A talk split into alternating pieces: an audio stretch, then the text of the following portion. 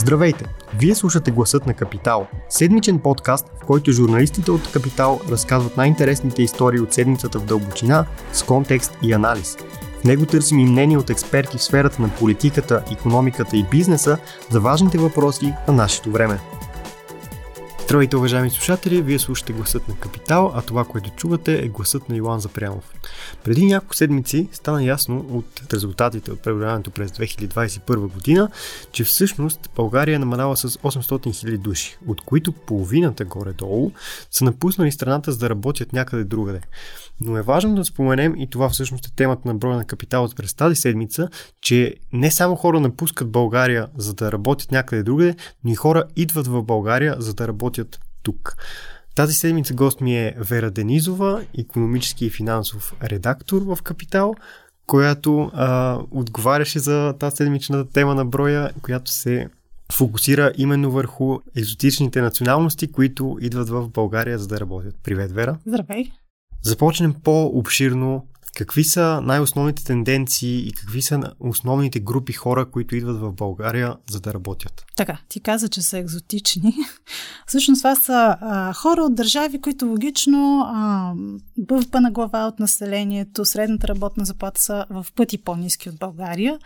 Другото, което е интересно, че това са хора, които по някакъв начин им е по- смятат, че ще се приспособят по-лесно тук т.е. хора от бивши социалистически държави или пък хора от бившия Съветски съюз.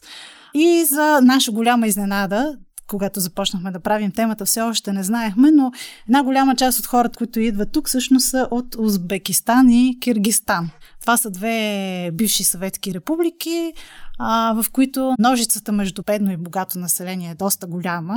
А, и голяма част от хората всъщност търсят а, препитание навън и България се оказва за тях явно някакъв удачен вариант, а, доколкото част от населението там все пак говори руски. Друга част от а, а, така, работниците, които идват в България и са от други държави, а, може би не е очудващо, са от Турция в последните една-две години. Това се дължи на обесценяването на лирата и обедняването на средностатистическото население в а, южната ни съседка.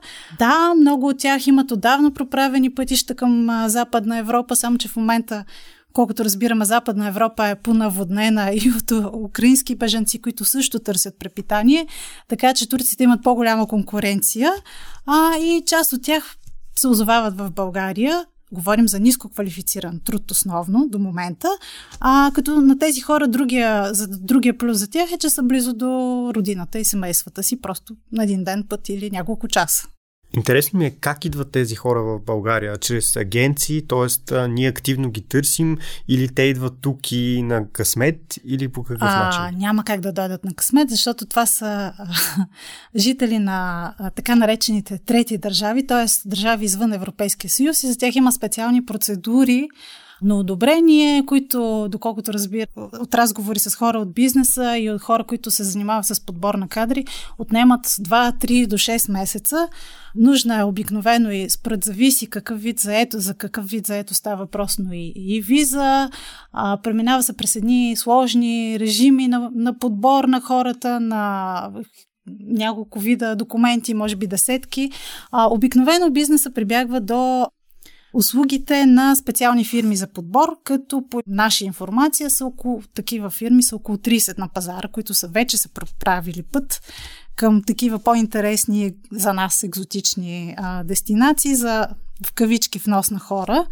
И всъщност подбора става на място от техни агенции и партньори, тъй като езиците, които се говорят, са малко по-особени. Българските работодатели обикновено трудно няма как да проведат това интервю, нито пък а, имат възможността да се занимават 3-4 месеца с бумащина и ходне по институции, така че всичко това се случва с фирми посредници.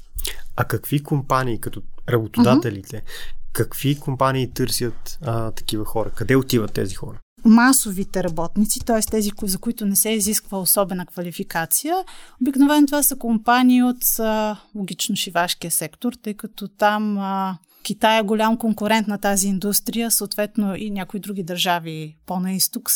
Цените за изпълнение са много ниски, оттам нашата индустрия страда от недостиг на хора, не може да предложи високи заплати, логично си търси персонал някъде извън България, който е съгласен да дойде тук при, при условия, които много българи не биха се съгласили да работят. Не говорим за заплата под минималната, дори над минималната, но все пак много малко хора има тук, които искат да работят тази, да упражняват тази професия. А, говорим за индустрии като хотел, те от години всъщност работят с чужди кадри. Хотелиерство, ресторантьорство, сезонна заетост има и в селското стопанство, но все повече и хора от промишлеността. Тоест от а, компаниите, които, а, примерно, за произвеждат авточасти, автокомпоненти, т.е. които са част от големите вериги за доставки, обикновено насочени с крайна дестинация Германия. Понеже, доколкото разбрах, статистическите данни са доста разбити по различните mm-hmm. агенции и ведомства, а, можем ли да направим някакво предположение горе-долу колко хора в момента, например, са в България или колко са дошли миналите години? И може би нещо, което всъщност е целият ми въпрос е, има ли някакъв макроефект? макроефект към момента е все още много малък, тъй като става въпрос за около в последните две години за около 5-6 хиляди издадени разрешителни. Част от тях са за сезонна заетост, т.е. те идват само за няколко месеца и си тръгват, друга част от тях са за между една и три години, т.е. по-дългосрочна заетост, така че тези хора с натрупване може би са по- малко повече от 5-6 които виждаме в данните на институциите годишно издадени разрешения, на фона на около 3 милиона а, души, които по статистика са така наречената трудоспособна възраст, макроефектът все още е много малък. Въпросът е, че а, предвид застаряването на населението и като цяло влушаващата се демография плюс процеса на емиграция, който явно продължава, той обикновено е свързан с хора, които са в трудоспособна възраст или, или в деца, които в бъдеще биха се вляли в а, работната сила на съответната държава. Може би в бъдеще ефектът ще се е по-голям, тъй като все повече фирми казват, че нямат избори и гледат към други альтернативи. Това има е последна альтернатива, но все пак и към внос на работна ръка. Това е интересен въпрос. Всъщност какво казват а, фирмите, хората с които а, говорихме, говорех uh-huh. те, защото и аз малко очаквам да, да участвам в да. темата на броя. Какво казват те? Защо прибягват към тях? Те доволни ли са? Хората вършат ли си работа? Бих ли продължили с този процес?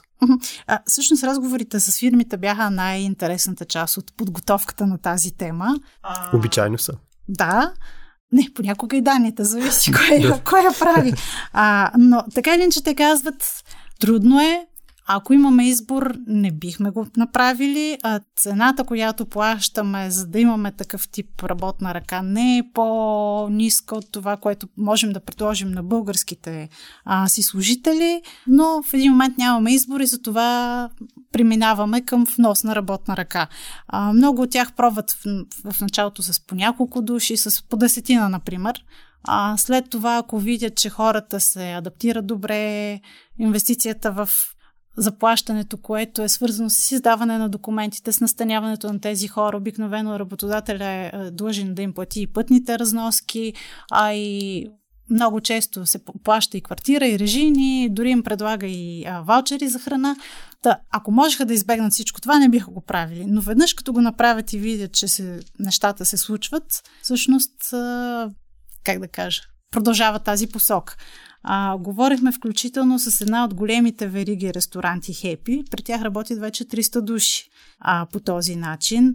Други компании, които са от производствения сектор и сега тръгват по този път, примерно имат по няколко човека, те разказват, че хората от така наречените станове, т.е. бившите съветски републики, като тип работници за тях са много, много предпочитани, тъй като те са а, изпълнителни хора с а, добра култура на работна култура, имат си цел, т.е. хората са дошли тук, за да спестят някакви пари, с които след това да изхранват семействата си и общо взето биха, биха продължили в тази посока. Имаме и доста молдовци, които вече работят в България, А, но друго интересно, което ни разказаха работодателите е тяхното наблюдение за украинските работници, които всъщност не се виждат в статистиката от последната година, тъй като от април или от март тази, от 10 март, е 10 март тази година, те са с един специален статут, който им позволява в рамките на целия Европейски съюз да кандидатстват за работа наравно с гражданите на ЕС, т.е. наравно с българите. Така че те вече не минават през тези сложни процедури, разрешителни режими и така нататък.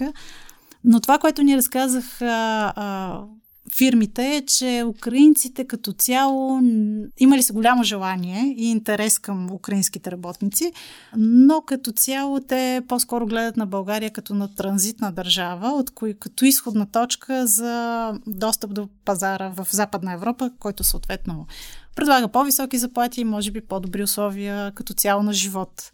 И за това всъщност България се насочва още малко по на изток българските работодатели, където намират хора, с които успяват да си втиснат ръцете и да са доволни двете страни. И тук е един въпрос, uh-huh. по който и аз мога евентуално малко да помогна. Uh-huh. Тук за ниско квалифицираните си говорихме Точно сега. Така, да. Какво става с високо квалифицираните и т.е.